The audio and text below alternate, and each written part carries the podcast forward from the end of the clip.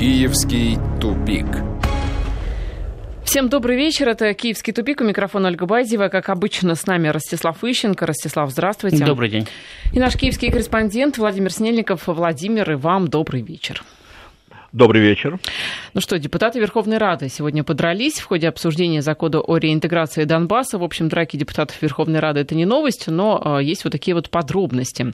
А, драка произошла после того, как представители фракции «Самопомощь» и некоторые другие внефракционные парламентарии заблокировали президиум, а другие пытались им помешать.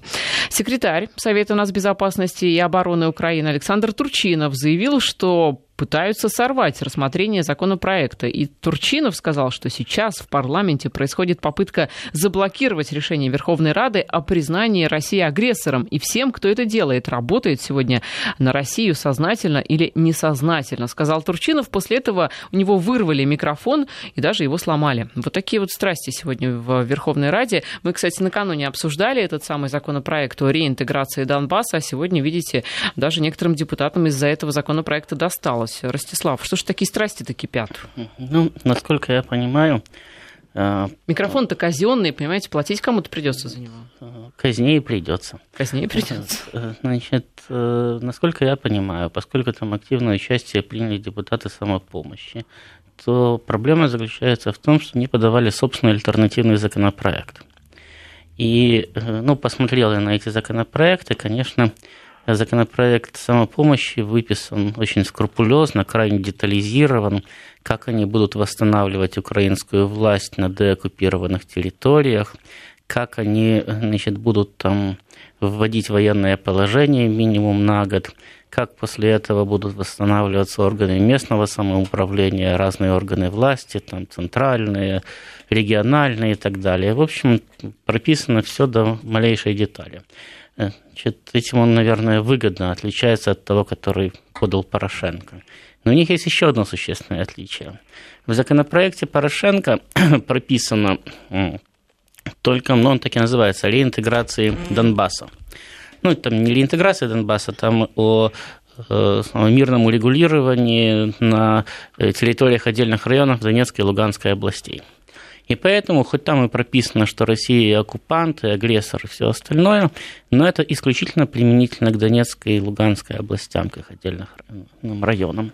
А вот в законопроекте самопомощи практически через строчку упоминается Крым. И там Россия прописана как агрессор и оккупант не только применительно к Донецку и Луганску, но в первую очередь к Крыму. Значит, и э, этот законопроект был заблокирован э, комитетом, вот как раз комитет его рассматривал, насколько я понимаю, э, сегодня или вчера вечером. То есть они все поданы 4 числа, 5 числа уже было по ним решение. Значит, соответственно, ну, ребята возмутились. Значит, они хотели кстати, по полной программе воевать с Россией, а здесь получается, что речь идет только о Донецке и Луганске. Ну, в общем-то, позиция Порошенко мне понятна. Ему надо продемонстрировать э, хоть как-то выполнение Минских соглашений. На него давит в этом отношении Запад, с одной стороны. С другой стороны, собственные нацики требуют от него признать Россию агрессором. Ну, появляется вот такой ублюдочный законопроект, где, с одной стороны, Россия агрессор – и оккупант. Но, с другой стороны, касается только Донецка и Луганска. К нему в придачу принимается там, законопроект о продлении действия закона о там, самом, э, особом, э, об, управле, об особом порядке управления в этих самых отдельных районах Донецкой и Луганской областей и так далее. То есть теоретически Порошенко может прийти и сказать, ну вот вроде бы мы как остались в минском формате. Хотя там проблем масса, потому что на самом деле, как только они признают Россию агрессором своим внутренним законом, да, с точки зрения международного права это для России ничего не меняет. Они могут признать ее хоть елкой, хоть палкой значит, по внутреннему законодательству. Но с точки зрения участия Украины в переговорах это сразу меняет все, потому что тогда украинская делегация на основании своего собственного законодательства должна прямо на переговорах заявить, что мы никак не можем признавать Россию гарантом наших соглашений, потому что она является агрессором, и именно с ней мы должны вести переговоры об урегулировании, а вот гарантами должны быть все остальные государства. То есть тогда распадается вся Минская конструкция, и я думаю, что, в общем-то, оппоненты Порошенко не замедлят воспользоваться этой ситуацией, как только законы будут приняты. Но это будет потом. А сейчас они хотели продавить еще более жесткий закон, закон об этом самом о э, том, чтобы признать Россию агрессором еще и в Крыму. Значит, но э, в таком варианте Порошенко нечего было бы рассказывать его западным партнерам, которые уже 10 раз сказали, Крым выводим за скобки. О Крыме мы сейчас не говорим. Значит, тогда бы ему бы сказали бы, Петя, ну вы же срываете Минск, да? У нас же переговоры по Донецку, по Донбассу, вы же подписывали соглашение с ДНР, ЛНР, а при чем тут Крым? Значит, поэтому у них э, возникло вот это вот э, непонимание друг друга, которое, насколько я понимаю, переросло в потасовку в парламенте. Это не агенты Путина хотели сорвать принятие закона о, принять, о признании России агрессором. Это патриоты страны хотели, чтобы этот закон распространялся на как можно большее количество территорий. Значит, не только на Донецк и на Луганск. Вот, собственно, и все, по-моему. Владимир, ну а почему же как-то мирно-то не договориться? Что же такие прям горячие, знаете, как будто не украинский парламент, а, я не знаю, какой-нибудь латиноамериканский? А, ну, во-первых, договориться далеко не всегда получается. А, договориться можно тогда, когда есть какая-то основа для а, договоренности, то есть компромисс, когда одна сторона учитывает интересы другой, и это взаимно. В данном случае нет как раз невозможно договориться, потому что нет компромисса и нет уступок. То, что делает самопомощь, ну, знаете, она, во-первых, великолепно пиарится. Мы уже не один раз говорили о том, что сейчас весь политический пиар и весь политический рейтинг делается на акциях, направленных направленных против Порошенко. И почему бы не попиариться, тем более, что это ровным счетом ничего не стоит. Ну, казенный микрофон сломали, а пиара-то, ну, практически на весь мир. А поэтому и не договорились. Ну, тут, кстати, между по поводу того, почему они против, тут не только момент, что они хотят распространить ситуацию на Крым. Дело в том, что законопроект, который предлагает самопомощь, он фактически не предусматривает предоставление Порошенко возможности вводить чрезвычайное э, положение, военное положение, в обход э, действия Конституции. Сейчас, я напомню, согласно Конституции, ну, президент издает указ, который Да, там указано, что Радой. парламент должен обязательно собраться, даже если нет сессии, Совершенно просто верно. собраться и проголосовать Совершенно в течение верно. двух суток в законопроекте. Да, там есть а, такое. Да, да. А вот то, что предлагает Порошенко, там особый период, которого в Конституции нет, а и там Порошенко может может э, вводить военное положение э, в, в так называемый особый период, которого никто не понимает, что это такое, это ясно только Порошенко в его фантазиях, без участия Верховной Рады. То есть фактически самопомощь прекрасно понимает, что Порошенко не замедлит воспользоваться этим своим правом, и, естественно, самопомощь, которая э, потеряет любую политическую перспективу, потому что будет запрещена сразу же любая политическая деятельность. Да, общем... насчет, насчет запрещена сразу же э, любая политическая деятельность. Я Э, позволите не совсем с вами согласиться, Владимир, потому что воспользоваться правом и реализовать право – это разные вещи. Ну да, ну нет, я не говорю о том, что Порошенко удастся, но он попытается, он ну, же не понимает. Попытаться, да, попытка не пытка, конечно. Да, он же попытается. Я не говорю, что ему удастся. Он провалится с введением военного положения, как он провалился абсолютно совсем. Потому что это человек, которому не дано править, у него нет ни ума, ни характера для этого. Он провалится, но он же этого не понимает. Зато это человек, которому дано тырить. Ну, у кого какой талант. И вот сейчас пришло сообщение, что председатель Рады Андрей Поруби объявил о закрытии заседания на четверг, по крайней мере, но заверил, что парламент продолжит рассматривать законопроект э, о Донбассе в другой день, вот, кстати, но у них, ну, у них, ну, во-первых, четверг сессионный день, но у них есть время до 17 э, октября, до 18 для того, чтобы принять этот законопроект, для того, чтобы у них, так сказать, плавно действующий закон о особом порядке управления перетек в новый закон, и вроде бы как не было, так сказать, разрыва в этом отношении. Ну, посмотрим, как у них получится. В конце концов, в самом крайнем случае Порошенко может рассказывать своим западным друзьям, что я-то хороший, парламент плохой. А что поделаешь? Да, тем более неуправляемые, дерутся постоянно друг с другом. Ну вот, кстати, в Горсовете Киева сегодня было все намного спокойнее. Там э, депутаты, ну, такие более лояльные, они, э, в общем-то, практически единогласно приняли на своем заседании решение, согласно которому теперь приоритетным языком в сфере обслуживания клиентов в городе будет считаться язык украинский.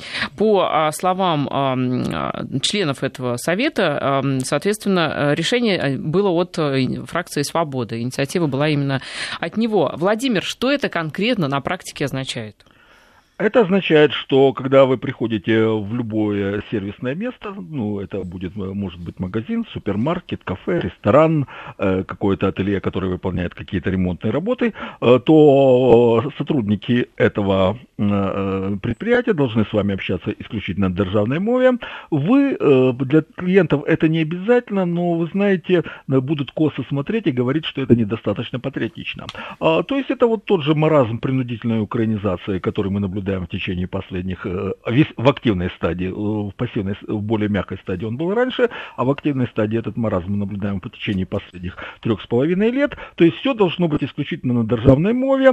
Э, ну, естественно, будет сделано исключение для английского языка. То есть если вы придете и начнете разговаривать по-английски, вам никто не будет говорить, что нужно переходить на державную мову. Но по-русски, естественно, вас просто не будут обслуживать. Говорить о том, что это в очередной раз проявление дискриминации по этническому языковому признаку, что это нарушение нарушение Конституции Украины, в частности статьи 10, которая гарантирует свободное использование русского языка, но в условиях современной Украины бессмысленно. Это страна, в которой закон на сегодняшний день и Конституция ровным счетом ничего не значит. Она живет в, полном зазеркалье э, и управляется людьми, которые вообще не понимают о том, что такое закон, что такое Конституция, зачем это надо. Вот им так хочется, чтобы была державная мова, и все. А, и, и они больше ничего не понимают. Они искренне и не они искренние и непосредственные, но как животные. Вот идет кошка, увидела, лежит кусочек чего-то там, взяла и съела. И ее абсолютно не интересует, как он взялся, как это соотносится с законодательством. А у нее непосредственное, простое, искреннее желание взять и что-то съесть. И у них точно такое же. Они такие же простые, искренние, как кошка или собака, и на том же интеллектуальном уровне. Вы знаете, ну, тут все-таки есть уточнение, что а, этот, а, это решение носит рекомендательный характер, а, то есть, а, соответственно, никаких санкций к правонарушителям потребителям не будет, а поставщики услуг обязаны в первую очередь пользоваться украинским языком, но можно переходить на другие языки исключительно по просьбе клиента. То есть все-таки можно, если клиент, допустим, э, ну, державную мову не знает, он хочет по-российски, по-русски общаться, можно переходить. Знаете, я вам скажу, что еще всех этих законов не было и все э, прочие лабуды, а э, депутаты Горсовета и даже Верховная Рада от э, партии «Свобода», которая, кстати, вот, этот вот, вот это решение Курсовета и, да, да. и продавила, значит, они уже носились по Киеву с требованиями, чтобы с ними разговаривали исключительно по украински, устраивали там скандалы и драки в магазинах, значит, и в, в прочих общественных местах. Значит, сейчас, э, с моей точки зрения, вот это вот очередная, так сказать, приступ э, у них, ну, я это по-другому назвать не могу, потому что если им... Весень, осеннее обострение. Да, если, если им поверить, то получается, что когда с ними говорят по-русски, они просто не понимают, им сказали спасибо, хватит, или доплатите еще, и поэтому нервничать начинают. Вот. Значит, э, вот этот вот их приступ, с моей точки зрения, связан с тем, что, в принципе, нацисты чувствуют, что власть ослабела и шатается, и под вот это вот шатание они пробивают свои самые людоедские инициативы, потому что понимают, что им отказать не могут. Значит, ну вот, разве что где-то там смягчить. Но понимаете, там э, в Киевсовете-то они Э, что-то смягчили, но когда э, депутаты от партии «Свобода» будут приходить в очередной раз там, в магазин или в ресторан, то они будут биться в родимчике, значит, и верещать о том, что уже и законы есть, и все что угодно есть, а до сих пор с ними почему-то не говорят на э, державной мове, и вот это, они от этого сильно страдают. Опять будут очередные скандалы, значит, очередные требования. Погромы да, будут, уволить. Разбитые там, да, витрины. Разбитые витрины, очередные требования уволить конкретного сотрудника, потому что он не так говорил там, и так далее.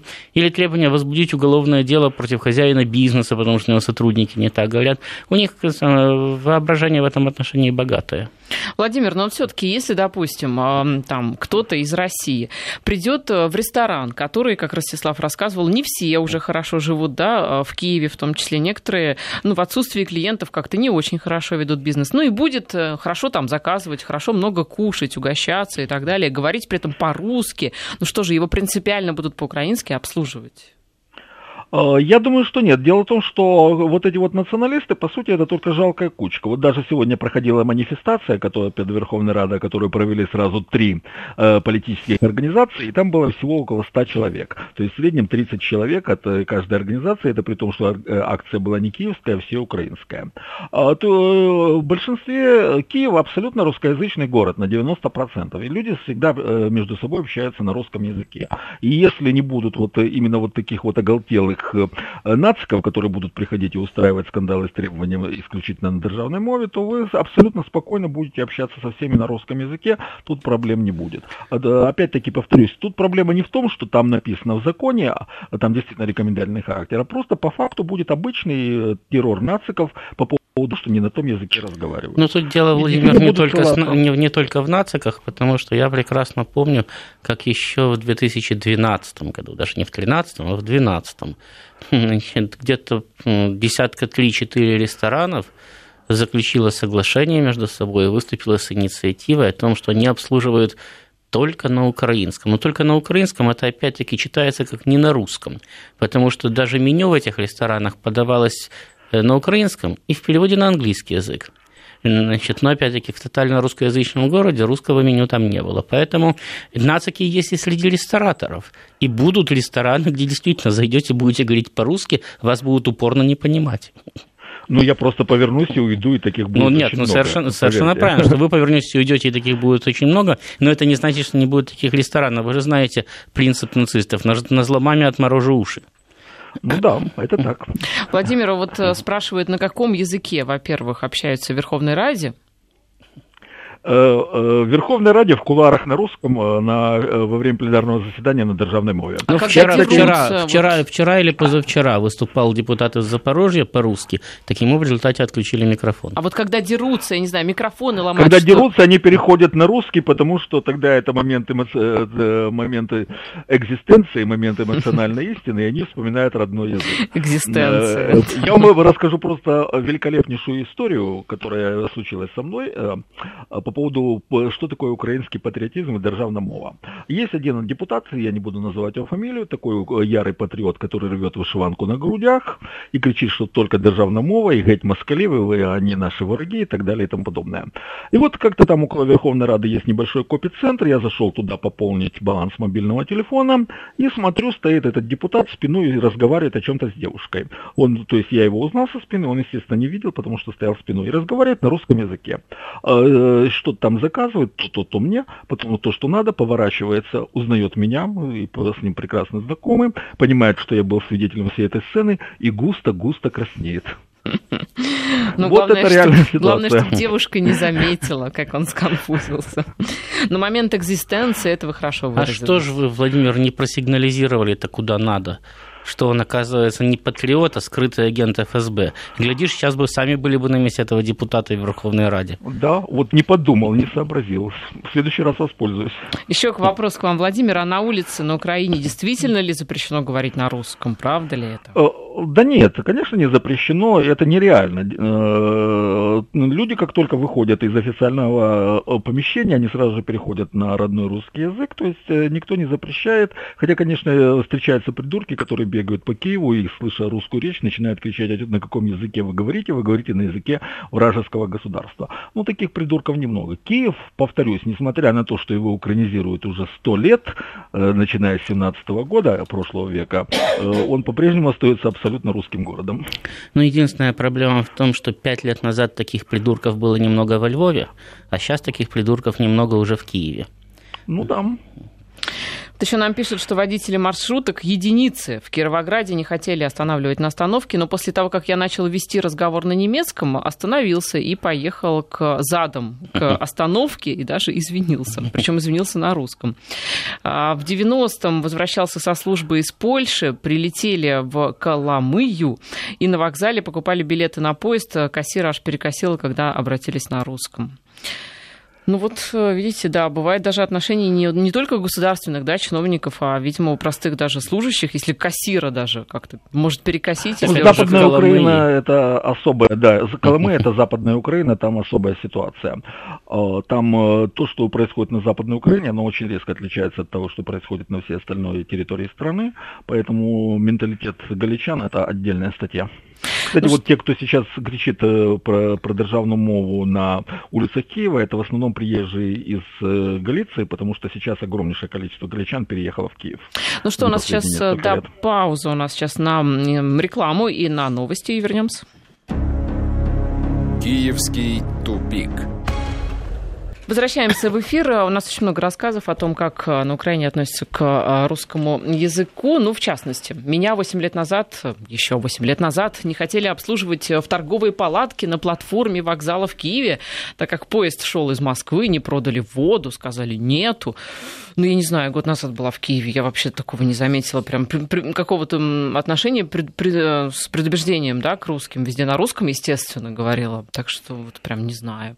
Я тоже, у меня таких случаев случаев не было. Да, да. Ну вот видите, у кого-то, видимо, было уж. Я не знаю почему. Mm-hmm. Нас во Львове... Это при том, что я да. свободно говорю на украинском угу. языке, но я принципиально этого не делаю, потому что считаю, что мне никто не имеет права указывать, на каком языке я могу разговаривать. Должен разговаривать и могу. Еще пишут, что нас во Львове 2006 год просили говорить по-русски, так как не понимали польского языка моего мужа поляка. Это Светлана пишет. Ну что ж, Львову, пора уже польский-то учить соседи все-таки, тем более неизвестно, чем все кончится. А, ну что, у нас еще активно пишет э, наш друг, э, который спрашивает, чем мы сегодня торгуем. Ну, мы активно обсуждали, да, цены на разные там... А, марки угля. Марки угля, в том числе, да. Сегодня торгуем углем. Дело в том, что а, у нас э, пришла новость, пришла еще накануне, сегодня ее подробно обсудим, что якобы узнали в Киеве о поставках угля из Донецкой и Луганской республики, причем они, эти поставки шли мимо украинской казны сразу в Польшу непосредственно естественно, да.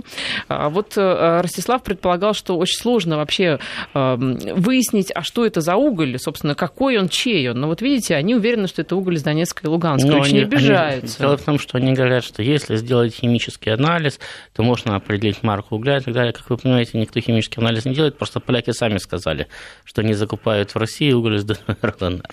То есть в России закупают? Ну да, это, кстати, то, что я говорил. Уголь идет в Польшу под маркой российского. А напрямую Он... нельзя? Нет, нельзя.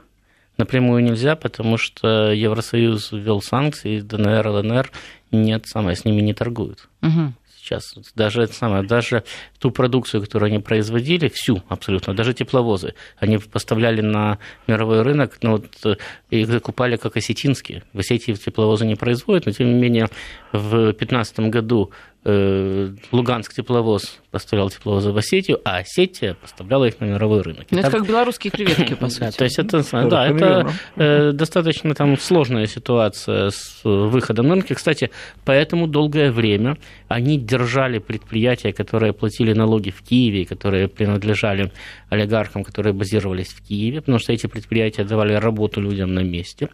Значит, кое-что там и в местную казну поступало. Значит, а э, то, что они платили налоги в киевскую казну и принадлежали олигархам, которые находились в Киеве, позволяло им свободно торговать на мировом рынке, при том, что они находились на территории ДНР, ЛНР. Но лавочка закрылась, как вы знаете, в прошлом году с блокадой. А что касается угля, там же вообще чудесная ситуация. Это как раз э, традиционный украинский подход. Нам все равно, откуда этот уголь. Да? Нам главное, чтобы на нем были написаны правильные слова.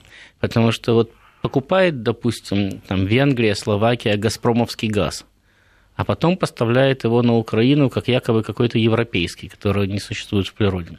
Но это не страшно, это нормально. Пусть покупает. Дороже да, да, и, и перепродает потом дороже. Но газ-то уже становится европейским, да? Вот если бы Польша покупала бы этот уголь, а потом продавала бы Украине как польский, тоже не было бы проблем. Все говорили, да, посмотрите, какой прекрасный польский уголь, значительно, кстати, лучше, чем вот этот вот донецкий. Ну Точно то же самое происходит там с углем, который им поставлялся там южноафриканский, якобы там, значит, по этому самому, по схеме Роттердам плюс, и точно то же самое происходит с пенсильванским углем. Да-да-да, вот о нем туда, вспомнила туда, как раз. Туда идет пенсильванский уголь, действительно идет. Но э, мы уже говорили в самом начале, что Пенсильван...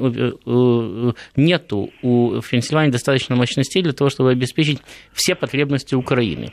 Поэтому значительная часть угля, которая туда приходит под маркой Пенсильванского, это тот же самый уголь ДНР, ЛНР, который тоже грузится в России и Но спокойно... Пенсильванского. Да, и, и спокойно идет на Украину, как пенсильванский. Об этом все знают, но никого это не беспокоит, потому что на угле же написано пенсильванский. Они что там, переклеивают э, этикетки, что ли? Там этикеток вообще нету. А просто, говорят, просто говорят, видите, а. пришел корабль с углем. Это пенсильванский. Пенсильванский, да. Видите, поезд пришел, да, со ну, стороны России. Пенсильванский. Вот э, точно, точно то же самое с этим э, польским углем. Если бы поляки бы сказали бы, что они закупили в России там, южноафриканский уголь или даже просто российский, то никто бы не возмущался. Но поляки указали, что какая-то там партия угля, я уже не помню сколько, но относительно немного, там 60 тысяч тонн, что такое была происхождением из ДНР, ЛНР. Вот тут-то Украина и занервничала, потому что как же так, поляки-предатели, они знали, что этот уголь из ДНР, ЛНР по происхождению, хоть его покупали как российский, но тем не менее купили. Они, можно сказать, предали весь свободный мир. Они не понимают одного на Украине, что всему свободному миру наплевать на их амбиции и на их пожелания. Весь свободный мир э, живет так, как выгоднее – а Украина э, живет э, где-то в плену своих иллюзий. Я вам просто могу рассказать э, значит, трогательную историю, как еще до прихода Ющенко к власти, в первый год после его прихода к власти, беседуя с кстати, украинскими националистами, у которых тогда была другая идея фикс, они говорили, что Россия подсаживает Украину на газовую иглу, продавая Украине дешевый газ – Поэтому надо покупать дорогой газ. И тогда... Из Пенсильвании желательно. И, и тогда, тогда украинские предприятия будут модернизированы, будут введены значит, э, газосберегающие технологии, вообще страна станет самой передовой, все будет прекрасно. Я у них спрашивал, хорошо, подождите, никто не против модернизации предприятий, никто не против газосберегающих технологий. Но что вам мешает делать все это, покупая дешевый газ? Вы же понимаете, что если вы покупаете дешевый газ, то это значит, что у вас меньше расходы на производство, ваши товары более конкурентоспособны, вы можете больше заработать, и вот эти заработанные деньги вложить в модернизацию предприятий. А если вы будете покупать дорогой газ, то вы свои товары никому не продадите, и у вас не будет денег на модернизацию предприятий и на внедрение газосберегающих технологий. На что они мне говорили нет. Вот пока газ дешевый, нам же ничего не надо тогда модернизировать, потому что газ дешевый. А вот если он будет дорогой, то тогда мы как-нибудь извернемся и все модернизируем. Вот когда они начали получать дорогой газ, еще не самый дорогой, он еще только чуть-чуть подорожал, тогда они сразу поняли, как это хорошо, и начали величать, почему Россия душит нас дорогим газом. Но до того момента они требовали, чтобы газ был дорогим. Но здесь примечательно, что Киев заявляет, что он намерен максимально заблокировать mm. поставки угля из ДНР и ЛНР в Польшу. Каким ну, образом? Пусть, пусть на Варшаву нападут, объявят там тоже антитеррористическую операцию или объявят Польшу страной-агрессором. Это вполне в их стиле. Значит, и потом пишут эти самые отчеты о том, как они заблокировали поставки угля из России в Польшу. Если он идет все равно в обход украинской территории, что они могут заблокировать? -то? Но вообще еще пришла сегодня новость о том, что, а, кстати, со ссылкой на Государственную фискальную службу Украины, что вообще-то основной поставщик угля на саму Украину а, в течение всего этого года это Россия. Кто бы вы думали, страна-агрессор. А, Владимир, это так? Да, это так. А, то, что поставляют из Пенсильвании, якобы поставляют из Пенсильвании, понимаете, это нужно просто для того, чтобы поставить цену Пенсильвания плюс. А, то есть на Украине, мы уже говорили об этом, и существует единая цена на энергоресурсы, причем максимальная, независимо от того, где и за сколько они приобретены. То есть э, закупили очень небольшую партию действительно пенсильванского угля, для того, чтобы иметь возможность выставить цена Пенсильвания плюс, это 113 долларов плюс стоимость доставки, то есть абсолютно сумасшедшие деньги. При этом уголь покупают в России, где он стоит ну, раз в пять, по-моему, в 4 или в 5 раз дешевле, нежели в Пенсильвании, привозят сюда, перепродают гражданам Украины. Вот, по цене Извините, Владимир, в 4 или в 5 раз это в Донбассе, в России в 2-3. Может быть, я просто не знаю, сколько стоит э, уголь. Э, ну, в Донбассе там что-то было по 20-25 долларов, а в да, в России да, закупали да, около вот, 60 да. долларов за тонну. Может быть, вы правы. Я тут не буду говорить, я просто, ну, э, ну, даже если мы предположим, что это действительно даже уголь не российский, а донецкий и луганский, то там наценка еще больше. То есть закупают по, или по 25 в Донецке и Луганске, или по 60 в России, а продают по 113. И разница, естественно, идет в карман тех, кто этим занимается, естественно, при этом получает деньги и власть. А население платит вот эту цену Пенсильвания плюс. То есть это граб... открытый грабеж населения, это получение сверхприбылей. А, и в данном случае э, торговля с американцами только повод ограбить собственное население еще раз под предлогом того, мы же вам продаем не российский уголь, а патриотический американский. А виновата, между прочим, в этом Россия, как вы понимаете. А кто потому что, а вы потому что вы же, вы же знаете, что вначале покупали донецкий уголь как российский. И, следовательно, платили, э, якобы платили за него 60 э, долларов. Значит, э, ну, ну, мало. Пон... Нет, нет, понятное дело, что зарабатывали, но потом подумали, если можно якобы платить 135, то заработаешь же больше, да? Так почему Конечно. же не перейти на Пенсильванский? Я думаю, вот что если бы, а, если бы уже бы добывали бы уголь на Марсе, да, то Украина бы уже бы закупала бы марсианский уголь, потому что он бы стоил бы еще дороже, а, соответственно, достойные люди зарабатывали бы еще больше денег. Совершенно верно. Именно так эта схема и работает. Просто получение сверхприбыли на ровном месте. Как печально, что нет угля на Марсе. Ну, знаете, можно что-то другое может быть, на Марсе. Е- может быть, есть, просто не добывают еще. Может быть, не добывают, да. Но на самом деле можно что-то другое на Марсе закупать. Ну, мало ли там что-то. Закупать пока ничего нельзя, потому что там ничего там не добывают ничего не и ничего оттуда не возят. Да, да. Но ничего, туда предприимчивые украинцы, я думаю, ринутся и будут Ну, можно лед, например, закупать в Антарктиде. Цена льда бытового. Антарктида плюс.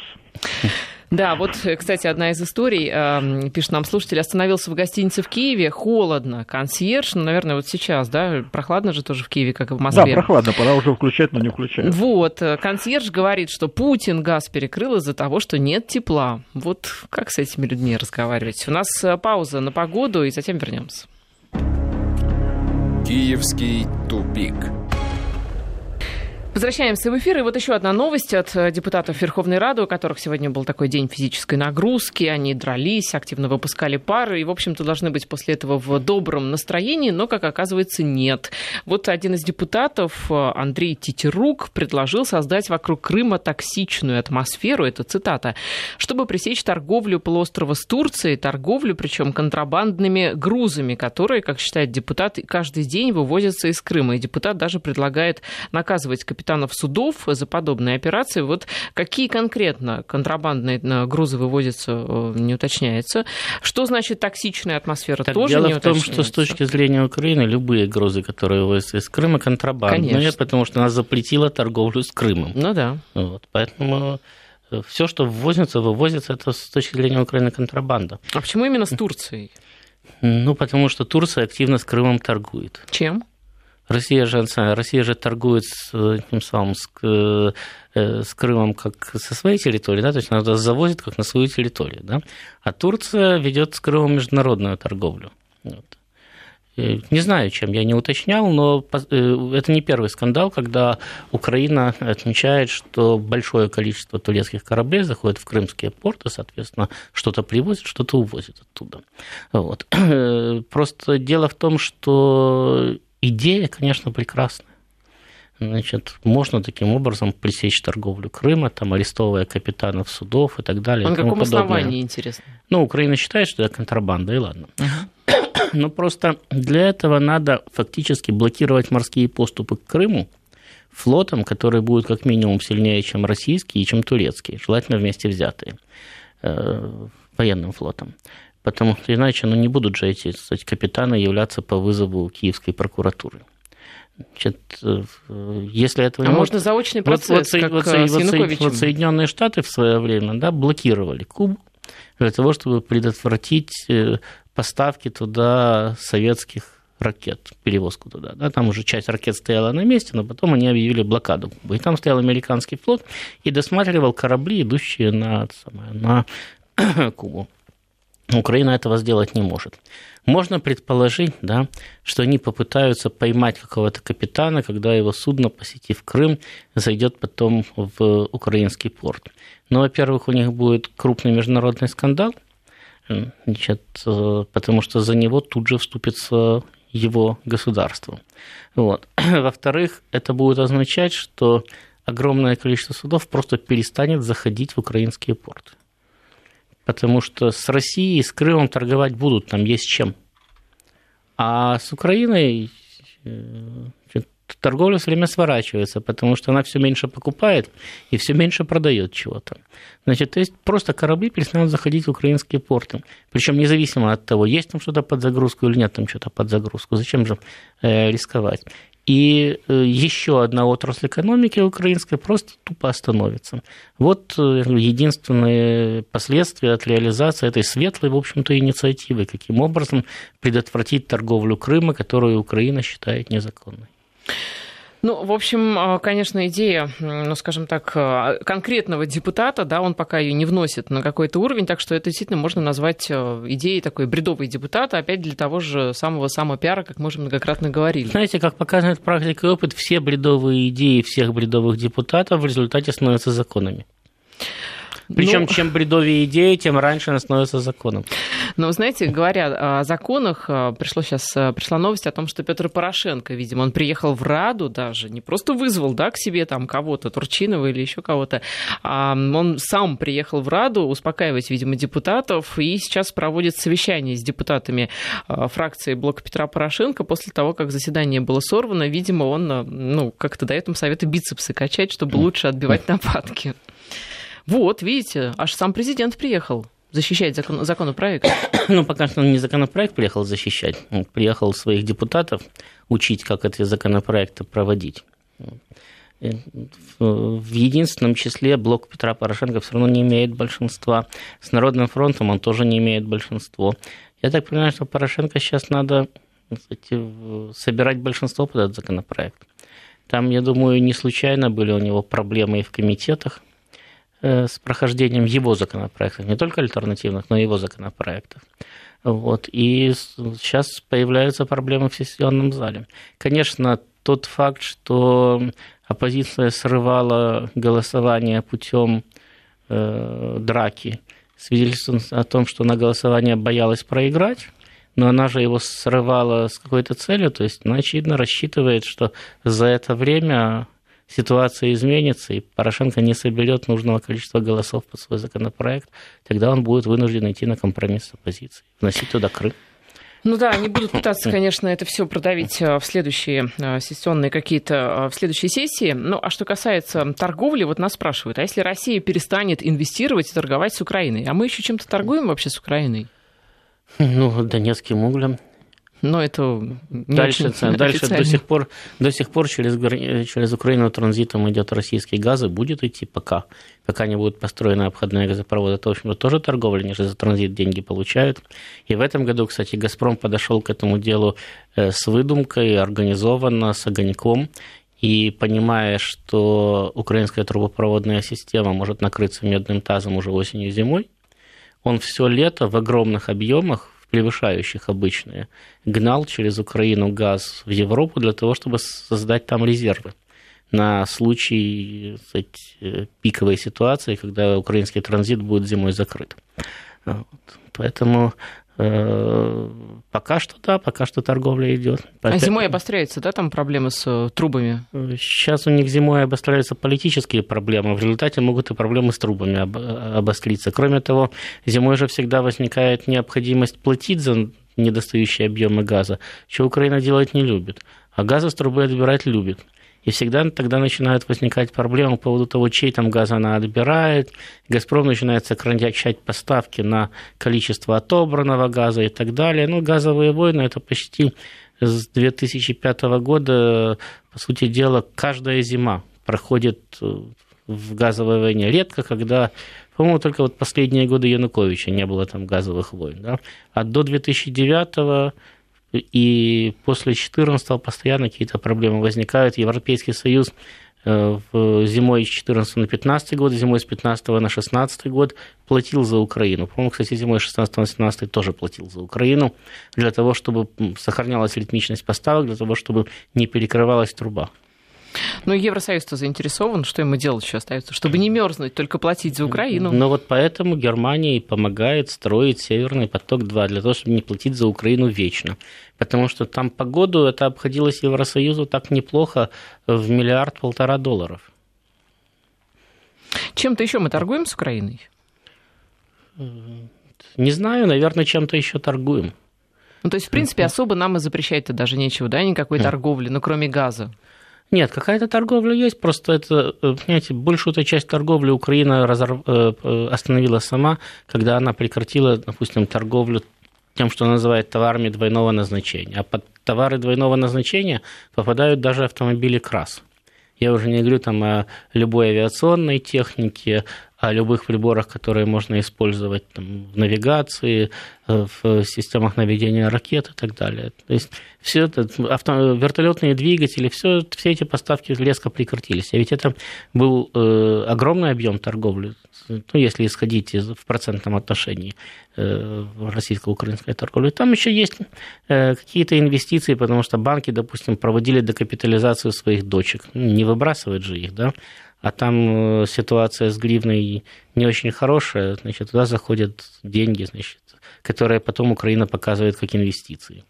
Значит, э, я не исключаю, что там идет еще скупка заинтересованными компаниями по дешевке украинских активов. Ну, они могут там прикрываться, чтобы не позиционироваться как российские, они могут прикрываться там голландским флагом, кипрским флагом, еще каким-то флагом. Но скупать украинскую собственность сейчас могут только российские компании, потому что только они могут рассчитывать на то, что в дальнейшем ситуация не просто стабилизируется, а стабилизируется в их пользу. Такое возможно, хотя подтверждений, допустим, нету. Вот. А так, э, в общем-то, понятно, что торговля сворачивается, потому что Украина меньше производит и меньше покупает. Анекдот нам на прощание прислали насчет тепла в гостинице, да, который вот мы рассказывали, а, что газ там перекрыли. Есть анекдот, э, ну, грустный, конечно. В Киеве открыли музей горячей воды и центрального отопления. Ну, в общем, анекдот грустный, но действительно в тему.